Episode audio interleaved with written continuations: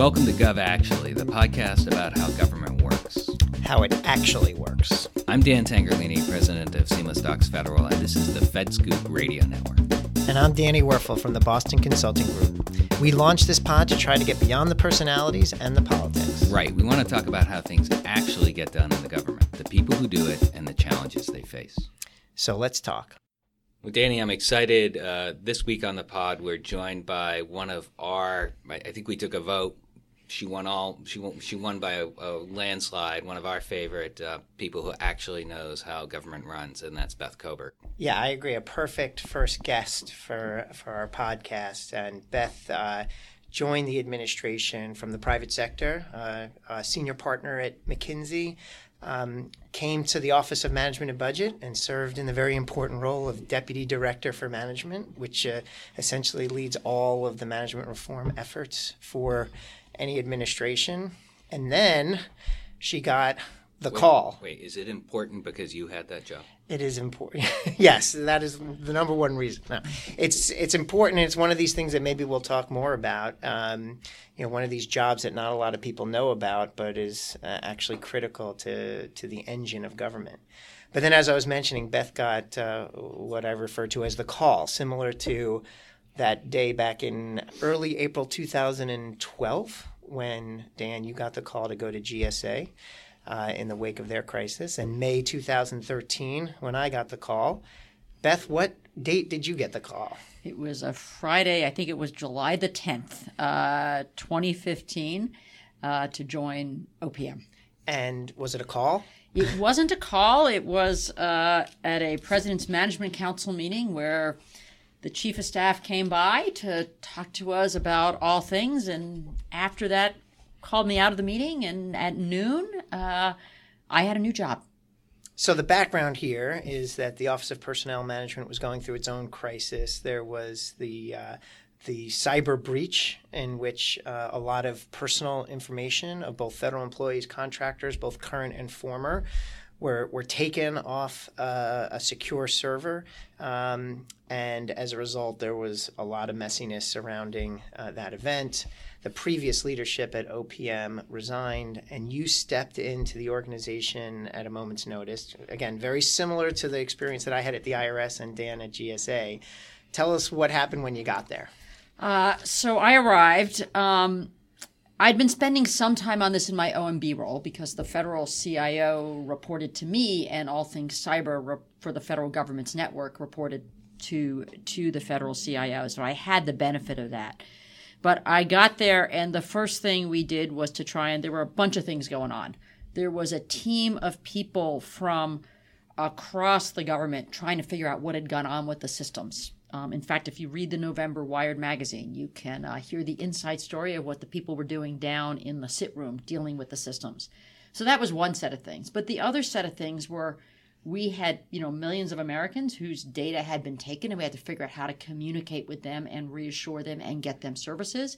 And we had an agency whose, you know, or you know was trying to deal with the reaction of them in the press and how do you get the agency to both deal with all the cyber stuff, but actually also continue with the rest of their jobs because the rest of their jobs had to continue. We got to pay health benefits to, to feds. We got to keep up with people's retirement payments. We have to make sure people could apply through USA Jobs, and you had to keep all that stuff going while you were dealing with this one very big issue at hand. So there, there are a couple of things there. One, I heard that OPM has a sit room. That's news to me. But uh, uh, uh, Second of all, I also want to thank you for the free uh, credit reporting I got as a result of the uh, of that uh, cleanup effort. But um, you were familiar with the issues as your role as DDM. What did you find when you came over as director of OPM that was new and interesting and and and um, uh, exciting, if you will? So, uh, so a couple things. Um, what I found was actually lots of people who weren't from OPM particularly on the system side, who had already been called in to help. This was a whole of government problem, and actually, it was a great example of lots of different parts of government working together, which is not an easy thing to do, as you guys know. So we had our DHS friends and our DoD friends and you know, lots of other folks who had the expertise that we didn't have. We didn't have enough expertise in the agency to deal with this problem, and so we got a lot of people to show up and help us. Um, so that was one piece. The other part was we had to get clearer about how we were responding in a way that was going to actually deal with the 20 plus million people whose data had been stolen. And so we had to find a way to get them information and to get them services that was uh, going to be the right way to do it, that wasn't going to create more security risks, that was going to be a good way to spend money. And that was actually a remarkably complicated thing to do. Um, and so again, what we tried to do, what I tried to do was figure out what can we do with the capabilities we have, and if we didn't have that capability, where could we go get it? Because like we couldn't create it overnight with people who didn't know the materials, and so we needed people who knew about doing that kind of thing. So we like went and pulled out people from DoD who did lots of complex contracting things like this to help us get a service in place. And then you needed to sort of reassure people and give them confidence that actually operations could continue. And so, how did you start a rhythm of communicating much more explicitly with our employees at OPM, with federal employees, with contractors? We partnered with the unions, we partnered with the contracting associations. I spent a lot of time up on the Hill explaining what was going on to a large number of uh, senators and representatives who were concerned about the implications of this for their constituents, for the country. So we spent a lot of time trying to explain how this happened and what we were going to do to fix it. One of the things that I faced when I was at the IRS was a tension between the fact that there was a lot of people who were wanted the focus to be on what happened, what went wrong, and who's going to be held accountable.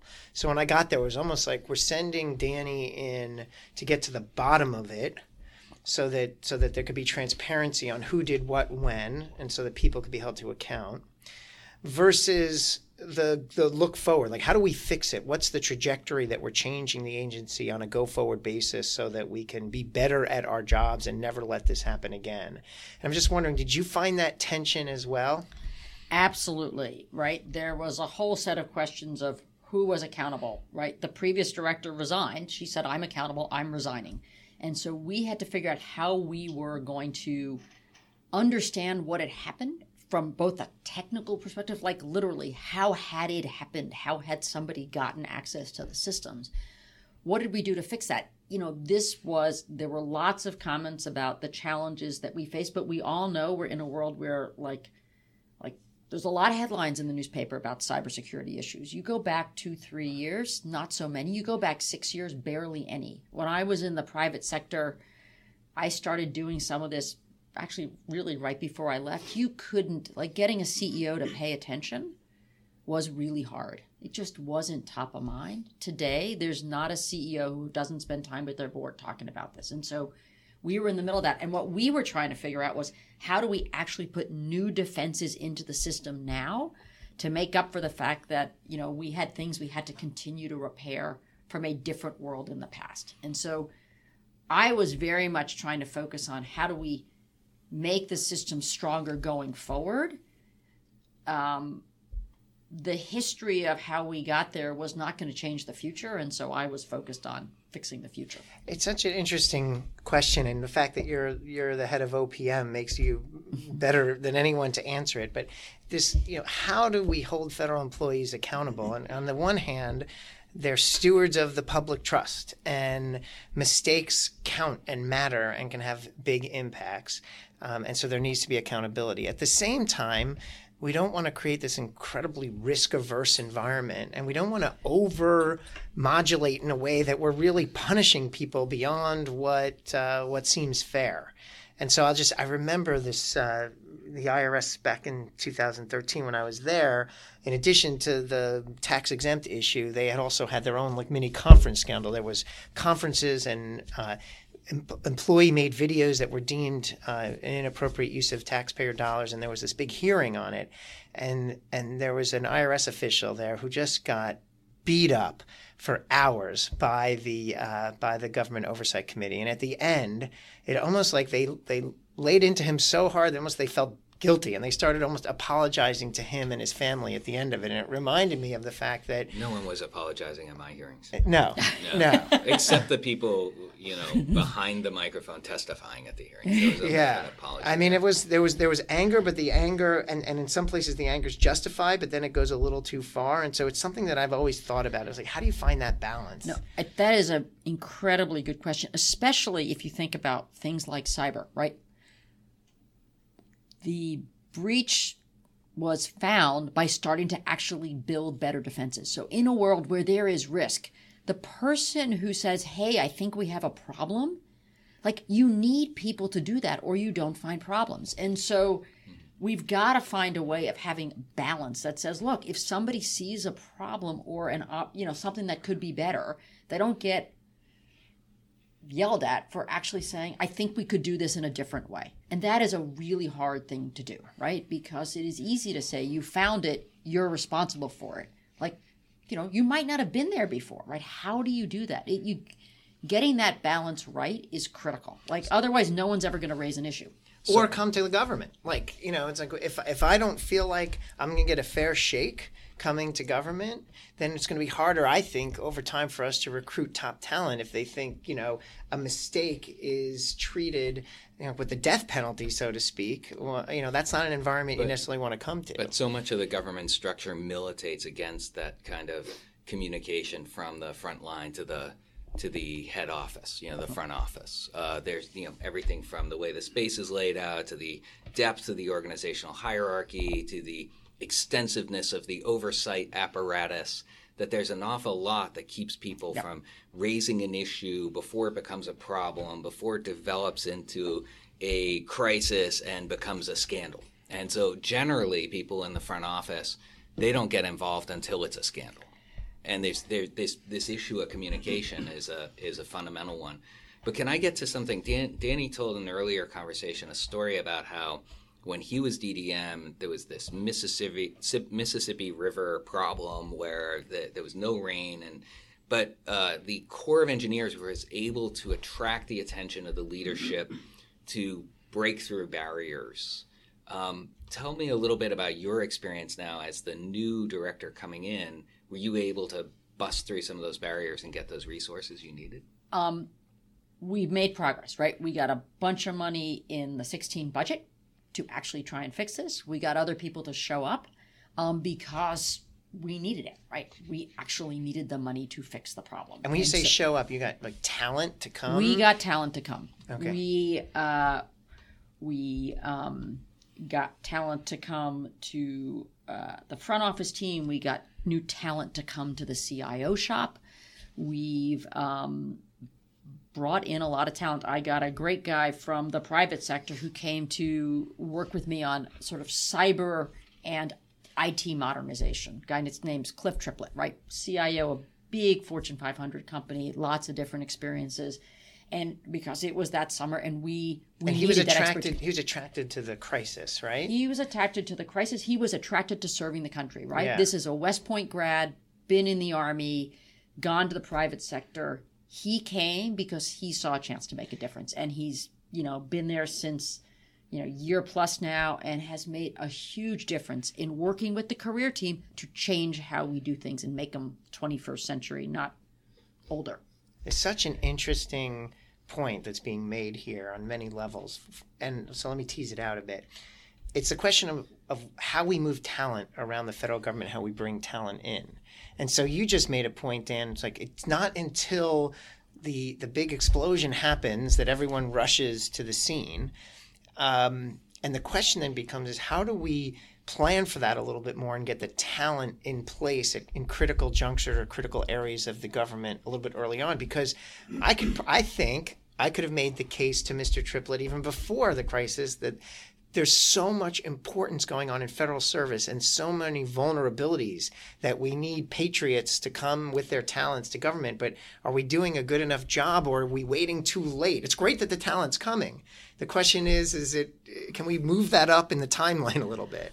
So I think there's a great opportunity to do that. Um, we, it's all about how we communicate to people. right? One of the things we've been working on here in my OMB days with the White House is this thing called the Presidential Executive Fellows Program, which is right. We need people at multiple stages of their career, right?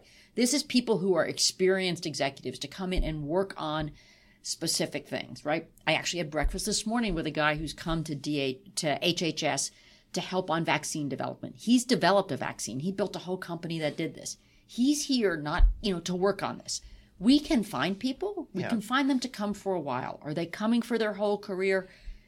Probably not, although you guys both know the folks who come as the Presidential Innovation Fellows, most of them stay more than their year because the work is great and you can make a difference. So I think there's a real opportunity. We've seen it in cyber. You know, uh, we've seen it in other places. It's communicating what that is and getting those people integrated with the talents that is here. The team that's worked on this is not all new people who came to the federal government. A lot of it is the people who were here who needed exposure to new skills and new ways to do things, or just to be empowered to do what they think is important. And so I think there's huge untapped potential to bring people in, and I think there's huge untapped potential inside to unleash people's you know desire to make a difference. That's what gets them excited. So so there's two things i want to raise let me raise one at a time based on what you just said. The first is just around mobility. It, you know i think the ses the senior executive service i think as originally envisioned was not meant for someone to get an SES job and stay in that job, that same job for 20 plus years, but to be on call essentially, to move anywhere in the government where their where their talents were needed. And um, I know there's been, you know, I, I, think the president announced SES reform uh, ideas. I nothing, nothing in legislation, but I think through administrative actions um, a little over a year ago. Um, talk to us a little bit about SES mobility, and is this a huge area of untapped potential that's going to require a major culture shift? Is that something you support, or is it tweaks around the edges? I think there is a real opportunity with um, a whole set of things with SES, um, and that's what's embedded in this new executive order on strengthening the SES. It requires that agencies um, have 15% of their SES who are in rotation, who rotate. Okay. And um, I think there is a real opportunity to do that. You got to get the matches to work, right? In the private sector, when you like try and do this, you sort of figure out where do you send somebody, and it's the same problem. Where do I send them, and are they coming back, right?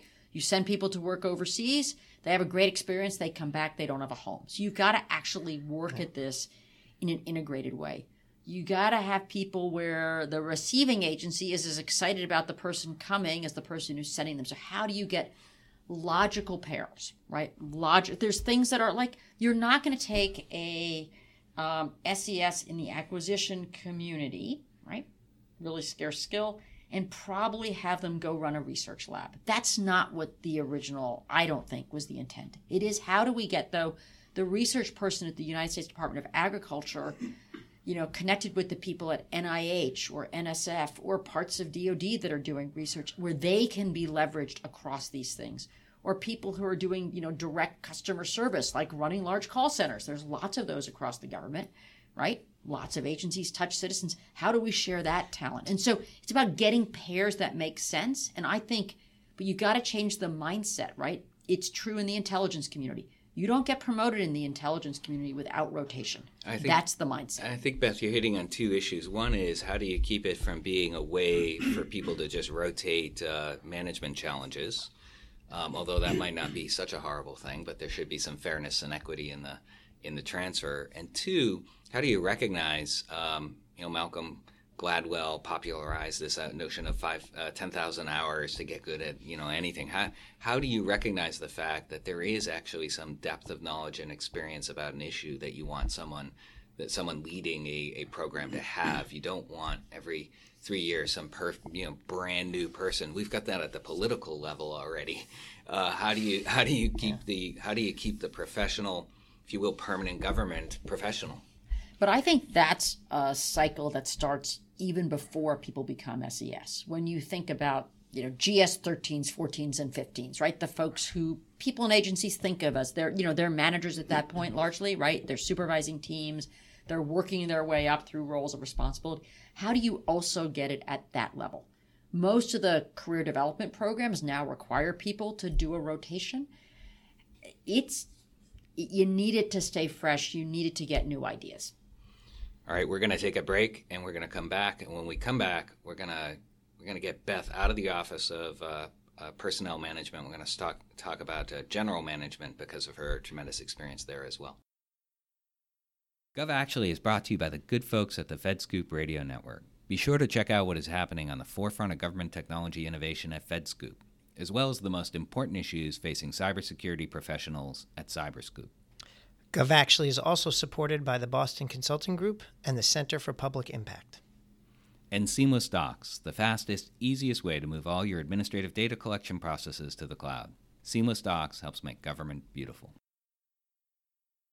All right, we're back, and uh, and Danny just has a, a burning personnel issue he has to bring up. Well, it's, it's going back to this this talent question because it's something that, that I've been thinking about. And you you, you raised earlier the the uh, the management fellows, the presidential management fellows, um, and how they come for a year and they find that they stick around because the jobs are so interesting and they have the ability to make an impact. And that's one of the things that when when I've been asked like how do we get more talent to the federal government. Like if you were to go down to universities and public policy schools and MBAs and try to try to to redirect people from going to the private sector so that we can get the right talent into government, what would you tell them? And I think one of the key things that I would tell them is you're going to have more power, authority, impact, um, and responsibility earlier in your career in the federal government, bigger bigger numbers of people that are reporting to you, bigger budgets that you have to manage. Um, and I think that is a potential selling point that I don't know that we've tapped into. So I couldn't agree with you more. What you know, it is a chance to make a difference on something that matters at scale. And that's what's hard. Doing things at scale is super hard, right? We've all I spent a lot of time in the nonprofit world before I, as part of my consulting experience, doing lots of things about economic development. You could get something to work in, you know, a town, a village. But that's great, but you're only helping a couple hundred people and there's millions that need it. How do you scale that? That's hard. That's the interesting problem, right? How do we do this? How do you really make a difference for thousands and millions of Americans?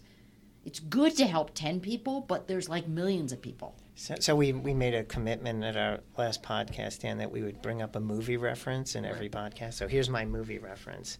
It's ridiculous, but I'm going to raise it because I just th- thought of it, which is there's this scene at the end of Rambo, First Blood. That's a great And- reference, Danny. Yes, and He's dating himself. and and, reference. and and the character played by Sylvester Stallone is is is agitated and upset, and he makes this big, very emotional point that when he was in the military, he was in charge of million dollar equipment and had all these responsibilities, and now that he's back, post Vietnam. I think he says something like, I, I can't get a job as a waiter, I can't get a job uh, parking cars, whatever he says. It's just that clip just pops into my head as, you know, I think there's a real truth to the fact that in some of these public service jobs, you really have uh, an ability to, to to manage a much bigger footprint. I like the way you said it. It's impact at scale. It's not. It's you're right. I hit on like, hey, you get to manage more people, I'm and you get sure to. that clip is a great recruiting tool. All right, fine. But uh, but I was saying earlier, like you get to manage more people, you get to manage a larger budget. I think Beth uh, made the right point with impact. Like um, you can you go to sleep at night really feeling that you're making a difference uh, for people and and serving the country. Um, that's when you combine those elements. It's a real major marketing pitch to get talent to the government. My biggest issue wasn't finding people who wanted to come work for the government. It was actually getting people in once I'd found them. That's you know that's a. I know we're going to move off this topic, but uh, you can't really um, move off this topic until you have that conversation about all the work that you're doing to improve hiring.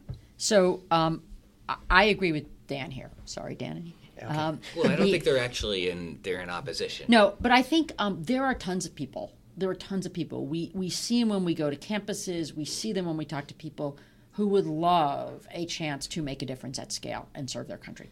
I, I don't worry about that at all. And we've seen it when we're recruiting for the digital service. We get thousands of people applying. It's hard to get a job in the federal government, actually. Um, what we need to do a better job of is translating that passion into an ability to get hired.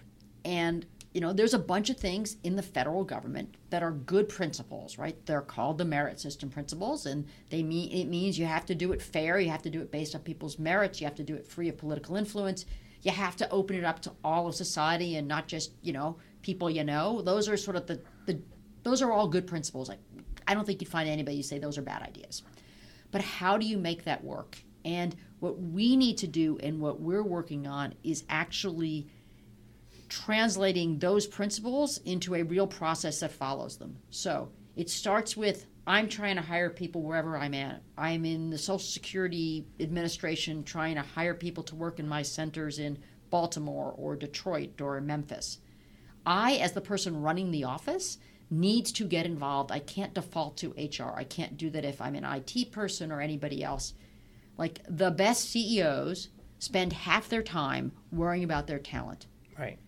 Leaders in the federal government have to do the same thing about their talent and about their career talent. So it means when you describe the job, you really describe what it is. When you say you need somebody to answer a crisis line um, for vets with mental health issues, you really describe what you need and the skills of the people who are going to answer the telephone.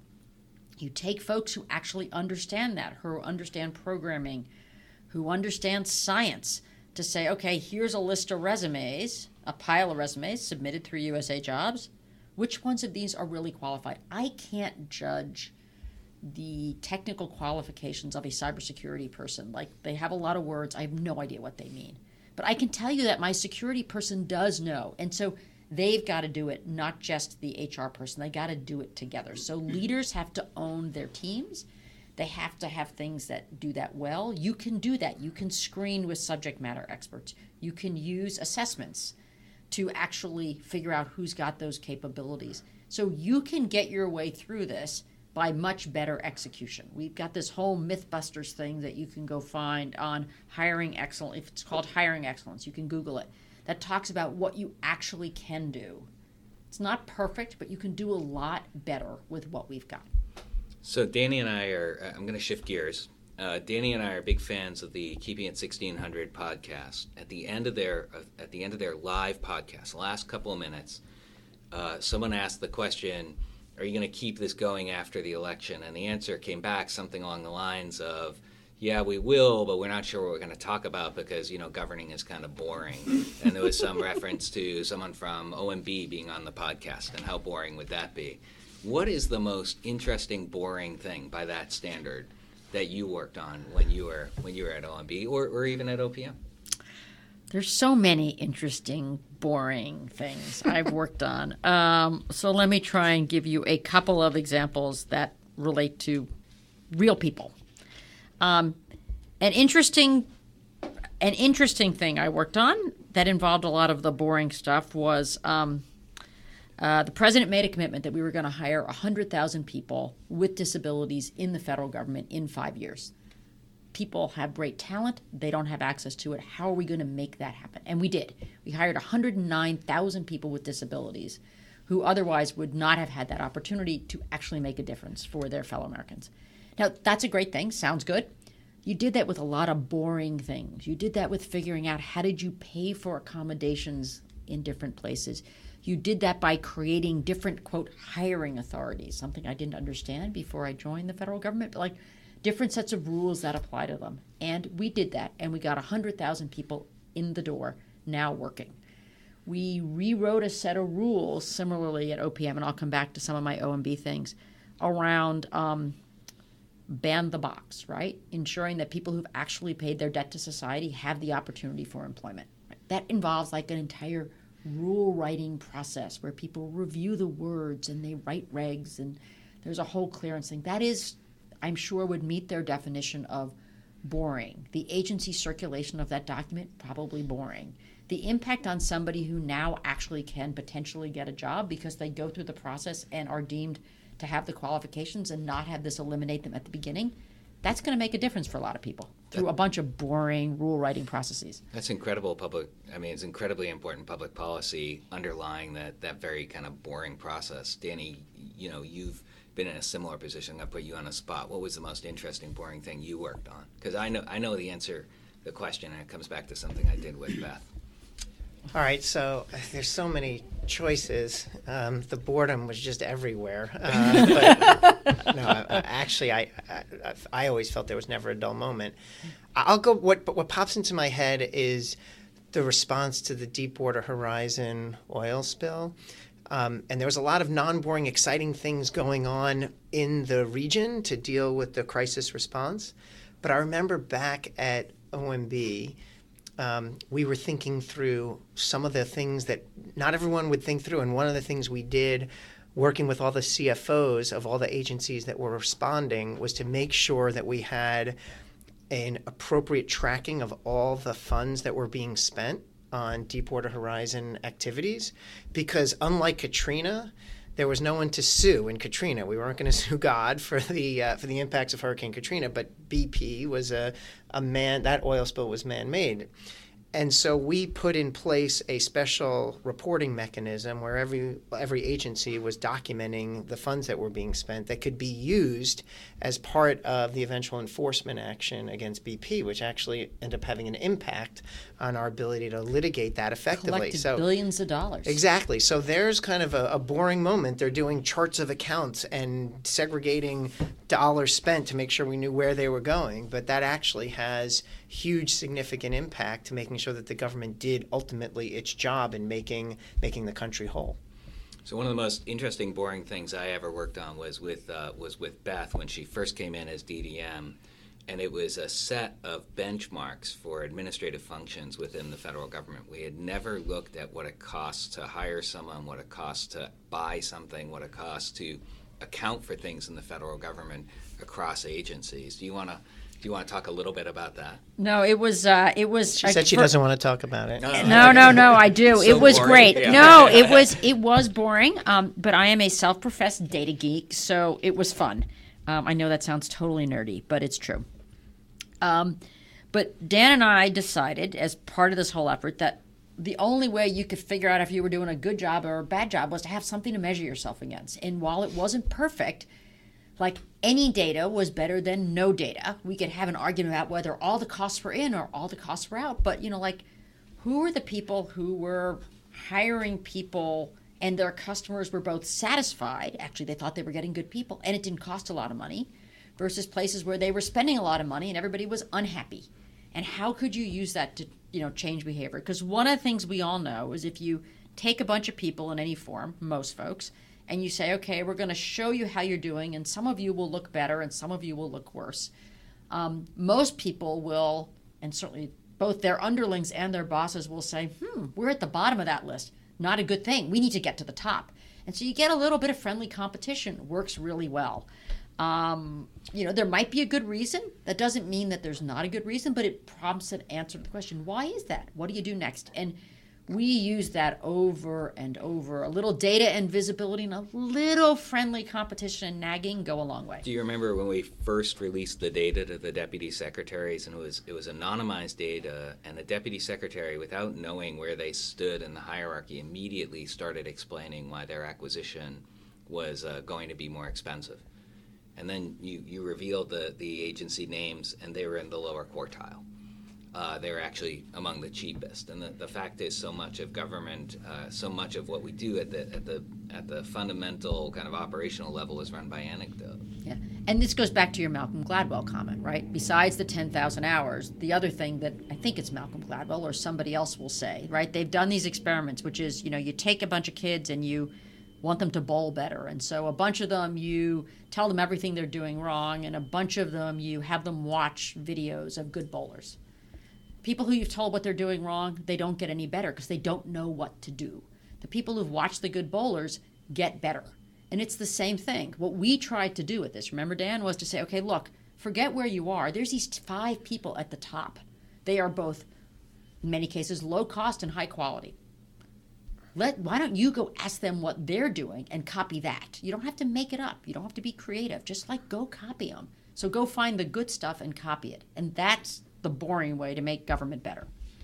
Yeah, and I think you know, I think one of the things that, that I realize as we talk about the theme of, of boring good, which I think was a great question, Dan, is that what tends to make its way to the to the national consciousness and the dialogue are things that are more you know kind of policy formulation, um, you know, the debate on Capitol Hill uh, in terms of you know, let's say immigration reform or healthcare reform and when government execution makes it to the headlines, it's when something has gone wrong.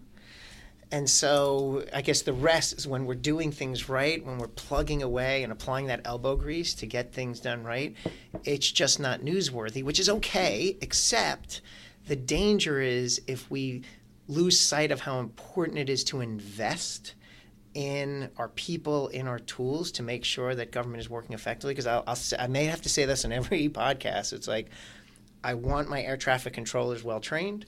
I want my food safety inspectors well trained. I want my crisis response and law enforcement well trained and competent. Um, and I would imagine that every American shares in that. And so, you know, Beth, as you think about the future of the workforce, are there any kind of things that you would tell the incoming administration, whoever that may be, around uh, where we are and where we need to go in terms of making these right investments? So I think we need to invest in people, right? This administration, the, there's been a big focus appropriately on technology. How do we need to modernize what we do with technology? How do we need to invest in technology, right? There's a proposal for IT modernization. And so, like, we, the workforce is the same thing. We need investment, right? We don't have a budget right now. I'm pretty sure in a world of uncertainty, whether or not I spend money training that air traffic controller, I'm going to wait. I'm going to wait until I know. And by the time the year's gone by, I won't have spent money training him this year. I don't know, but that tends to be what happens, especially when you don't know if you have money. So we've got to figure out how to break that cycle. We've got to figure out how to capture the passions of folks and make it easier for people to come spend time in government service. Did a ton of work this past year on bringing more cyber talent into the federal government and one of the key themes was how do we make this more permeable? How do we get talent in from the private sector so we they can we can learn from them and how do we get them here so that they can learn from us because there's a lot of state of the art going on here because there's no way we can protect the country without those two things together. So how do we make this more fluid? Um, those things are really important. I think there's ways to do them, and you just got to keep working at it. Beth Cobert runs the Office of Personnel Management, OPM, was uh, Deputy Director of Management for OMB. Thank you so much for being with us today. You're welcome. It's been great.